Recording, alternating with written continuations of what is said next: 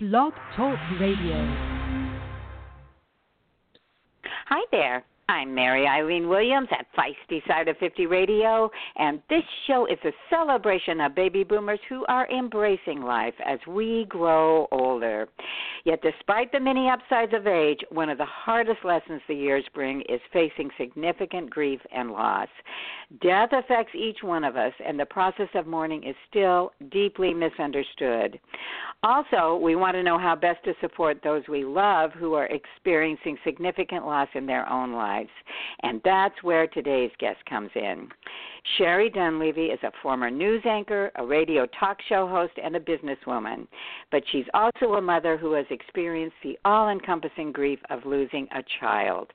It is her heartfelt wish that by sharing her own story, she will help others. Her book is entitled How Can I Help? Your Go To Guide for Helping Loved Ones Through Life's Difficulties. I've read it. I thoroughly uh, recommend it because it's an important read, and it's also my great pleasure and honor to welcome her to the show.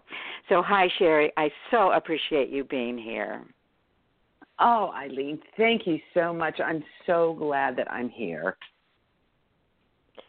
Well, before we begin with the book itself, I want to say it is beautifully written, it's sensitively written, and uh, I believe, as I'd mentioned just a moment ago, people should should pick up a copy of How Can I Help uh, prior to things going on because it belongs in everyone's personal library. Uh, it's going to prove a godsend when you need it. Um, but before we get going on the specifics of your suggestions and your tips for helping others in need who are experiencing grief, you wrote in your acknowledgments uh, that the book not and pestered you, or the idea to write the book not and pestered you too till you wrote it. So let's begin by you sharing your personal story and, and why this book means so much to you. Okay, well, thank you. Um, it means so much to me because when when we lost our son, which was 20 years ago, um, it'll be 20 years ago next next month in April. He was born in March and he passed away in April. But I was a, an anchor woman and I was on television, and um, there were so many people when this was all going on that really helped us and loved us through and, and lifted us up and carried us through. But at the same time, there were a few of our closest friends that just kind of disappeared out of our life. And so that was like a double hurt. And through the years, as I became stronger, as I started healing, I really started pondering why that would happen. And I, I boiled it down to, to three things. The first one is that, you know, it's when you lose a child, especially, um, they say that's the most um, unimaginable pain, the most difficult thing to, to deal with. So if you're having children at that age, um, to even reverse you know spots with us to even think about it to even go there. It was too painful. So you just had to avoid the situation altogether.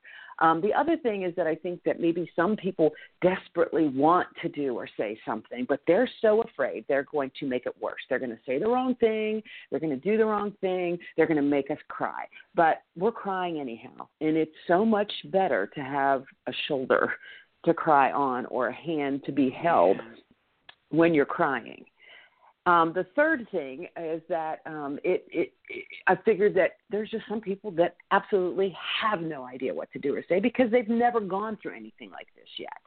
And so I kept thinking if there was just some kind of resource, maybe we could still be friends with these people today. And every time I go to Google, every time I'd walk into a Barnes and Noble, every time I would go on Amazon and do a search, I'd never find anything. And I just kept getting this feeling that's because you're the one that's supposed to write it. And I fought that, but the more you fight it, the louder that voice becomes until you say, okay, mm-hmm. I'll do it. Um, and I had to say it publicly. I actually went out on, th- on social media and said it because I wanted to be held accountable. I wanted someone that if I was walking in the grocery store and someone said, hey, Sherrie, how's that book? Um, I had to have an answer for them. So I, I felt that if I made my intention public, that would force my hand into actually doing what the voice was calling me to do. Well, and in addition to that, I mean, you wrote from your own perspective, but you also did some research with this book. Yes, I did. Um, I at the same time that I went out on social media, and I told everybody what my idea was. I said, who would be willing to help me? Because through the years, Eileen, when I was doing this, when I was wondering this and, and I was talking to people, I found out that it's not just death. Um, people seem to not know what to say when you're going through divorce or when you've been diagnosed with cancer, or when you have to give up your job to stay at home and care for a loved one, or when you've lost your job. Um, there's so many difficult things and phases in life that you go through, and people just kind of back away uh, when the going gets rough.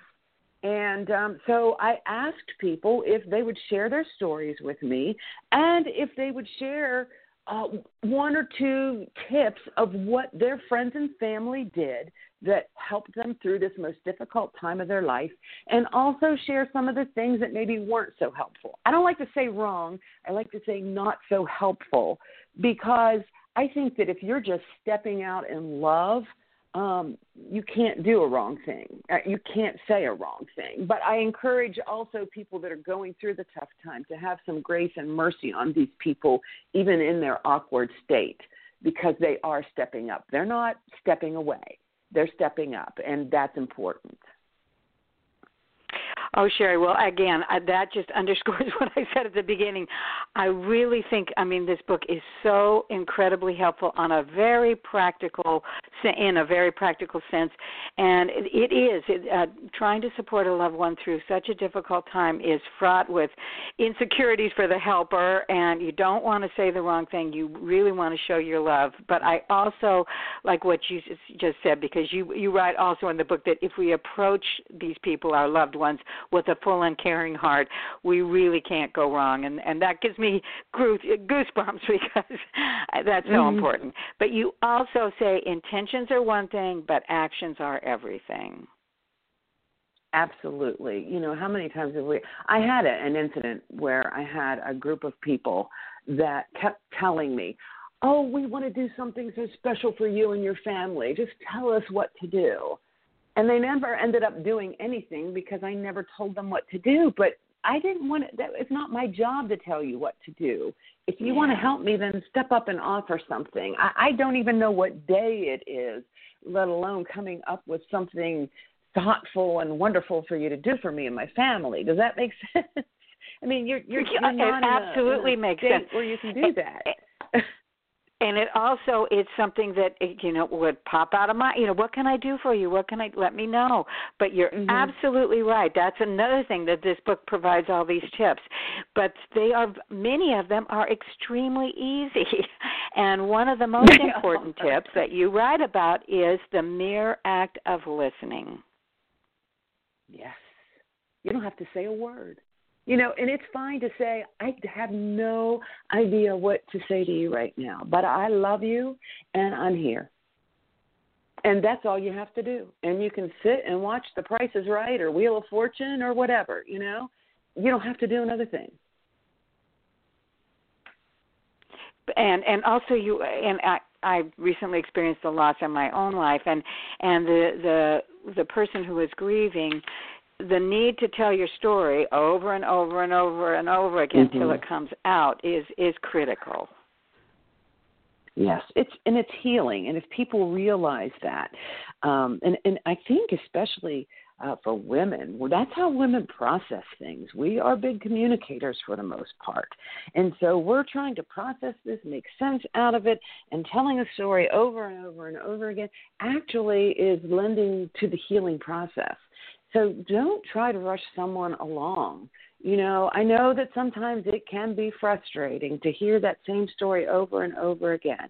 But you know what? Just just be there with an open heart and an open ear and you know, and loving arms to, you know, give them a big hug. Well, another thing that and it's a simple simple act but you write about it and it is meaningful is to just send someone a sympathy card or write a note. Is there something about receiving uh, a physical card through the mail that you realize someone maybe at a distance or, or someone who you don't see every day is really sending you their love and, and best wishes and support absolutely, and it's something that's tangible. And um, I'm very sorry for for your loss. Um, let me make that very clear. I, I, I can't even imagine uh, maneuvering through that. Um, but it's something that all of us are going to face at one time or another. But I just wanted to send my deepest condolences to you. Having something tangible. Um, my son died 20 years ago, and I still have some cards. Um, and and that you know that's something that you can hold on to something that you know that someone took the time to literally go to the store you were on their mind. Pick out a card you were on their mind. Write out a note you were on their mind. Address it and stamp it and walk it to the mailbox you were on their mind you were in their heart. Um you know that's so much simpler than uh so sorry for your loss you know and and a little uh, praying hands emoji on Facebook. You know, um, it, th- those cards are meaningful and they're tangible, and there's something that you can go back to when you need when you need to feel that love and support. Yeah, well, and, and Sherrie, thank you on a personal level. Thank you very much. Uh, also, I wanted to mention that in addition to the, the, I think really important things like showing up, which you say is is it, showing mm-hmm. up, listening, sending a card. There are super practical ways that you can support someone, uh, especially if you live fairly close by. And what are a couple of things like that, so you don't have to go, "How can I help?" You you know what you can do. Well, right. And here's here's what I tell people. How many times have we said I mean literally I have to catch myself from saying if there's anything I can do let me know. You know, we and we mean that. If there is anything that I yeah. could do that would help you, I would I would I would love to do it. But don't put it on that person. So maybe take 3 two or three things that you're willing to do. You know, can I mow your grass? Do you need me to pick up groceries for you? Can I um can I do laundry for you? Can I bring over a meal for you? Things that you're willing to do. I don't say, um, I'll clean your house because I'm not willing to do that. I don't even like cleaning my house. but bring over some food, you know. Um so I, I you know, just say something that you're willing to do that that you know might help them. And and sometimes, you know, like if you've lost a spouse and their job was to mow the lawn, take out the garbage, you're not even thinking about that until it's like, "Oh my gosh, right. my grass is so high." So if someone thought enough to offer that. What a gift and a blessing that would be. Absolutely, uh, and that way too, by offering a, a few things that again you are happy to do for someone that you care about, they can pick what would be the most helpful to them at that that mm-hmm. time. It's a specific because when you're in stress, like you said, you're not thinking, oh, I need the, you know, I need I need a chicken at the grocery store. I mean, you can add, but right. I I just think that by offering choices and specifics can be just uh, you know a godsend to people going through things like this. Now you also have some, as and I I like the way you termed it. I believe it was like unhelpful words or unhelpful phrases. Yeah. Uh, one of them that stood out for me, I thought was, "Oh, I know how I know just how you feel. I know what you're going through." Mhm. And you know what? That's not a helpful. That that's really not a helpful phrase. It seems to to hurt people at some time, but at the same time, I want to tell the people that are on the receiving end of that it's just an awkward phrase that someone who loves you is saying to try to make you feel better. So if you receive yeah. it in that manner, um, have the grace. But if if that is something that you know is on the tip of your tongue, that probably isn't the most helpful thing to say because that wasn't your spouse, that wasn't your child, so you really do not know. Um, so you know, you can phrase it as, "I have no idea how you're feeling, but I, you know, I that kind of pain, I I have I have experienced, but not your pain. You know, I mean that you can relate it to them, yeah. but not try to like one up them. empathy, right. but not oh, the comparison. Yeah, there's nothing. Game. Wait till you wait till I tell you my pain. Yeah. Absolutely sure. Yeah. well, again, I I wanted to let our listeners know that the book "How Can I Help" is not only limited to uh, things about death or or uh, you you do you have chapters on as you mentioned job loss, on supporting a friend through a terminal illness diagnosis or a chronic disability, and just before we go, I would like to mention too that um, you are a big believer in the power of prayer. I am. In fact, there were two things that overwhelmingly were the most important things that people who I interviewed said meant the most, and that was just being there and prayer. In fact, people said the the the, the they the prayers were palpable. They could literally feel them. They they felt that they were being lifted up and carried through by the power of prayer. So just the thought that someone's stopping down, thinking of you and going to God on your behalf is powerful. It really is. And I know that it has carried me through so many times in my life. Um, one other tip, if I may share, because I this is not in my book. This was when I was giving a talk, and I think that it was one of the biggest blessings someone could have done, and I want to share it with your audience. If you are in the medical field and you have worked with medical bills, offer to go through bills wow. and help them sort them out because one woman told me that her friend said she didn't want to be intrusive, but if she needed help with the medical bills, and she said she just broke down crying because they were so overwhelming and she had no idea how to navigate that sea of paper that just kept coming in the mail every day. And I thought, that is a marvelous gift you could give someone. Oh, Sherrie, I'm so glad you took the time to share that because you are absolutely right. That kind of thing, you're not thinking clearly anyway. Your, you know, right. your uh, attention span is all over the place, and this is really frightening to have all these bills coming in. What a gift! Mm-hmm. You're right. What an absolute yes, gift. Yes. Well, and Sherrie, you are a gift. This book is a gift. Uh, where can our uh, listeners go online to find out more about you and this, uh, and how can I help this fabulous book? I know you have an active Facebook page. I do have an active Facebook page, Sherrie Dunlevy, and my name is S H E R R I E. Um, a lot of there's so many different ways to spell Sherry, but you can go to sherriedunlevy.com, and there you can get um, you can get a copy of my book. But um, you can sign up on my website, and anyone who signs up today or who listens to this, I have a free download of four things to never say to someone when they're going through grief. To, so don't you know these four things don't say to a grieving person. So you can have that tip sheet for free for for your listeners. But it's www.sherriedunlevy.com and um, you can go on amazon and get my book too. But if you go through my website I'll sign it for you.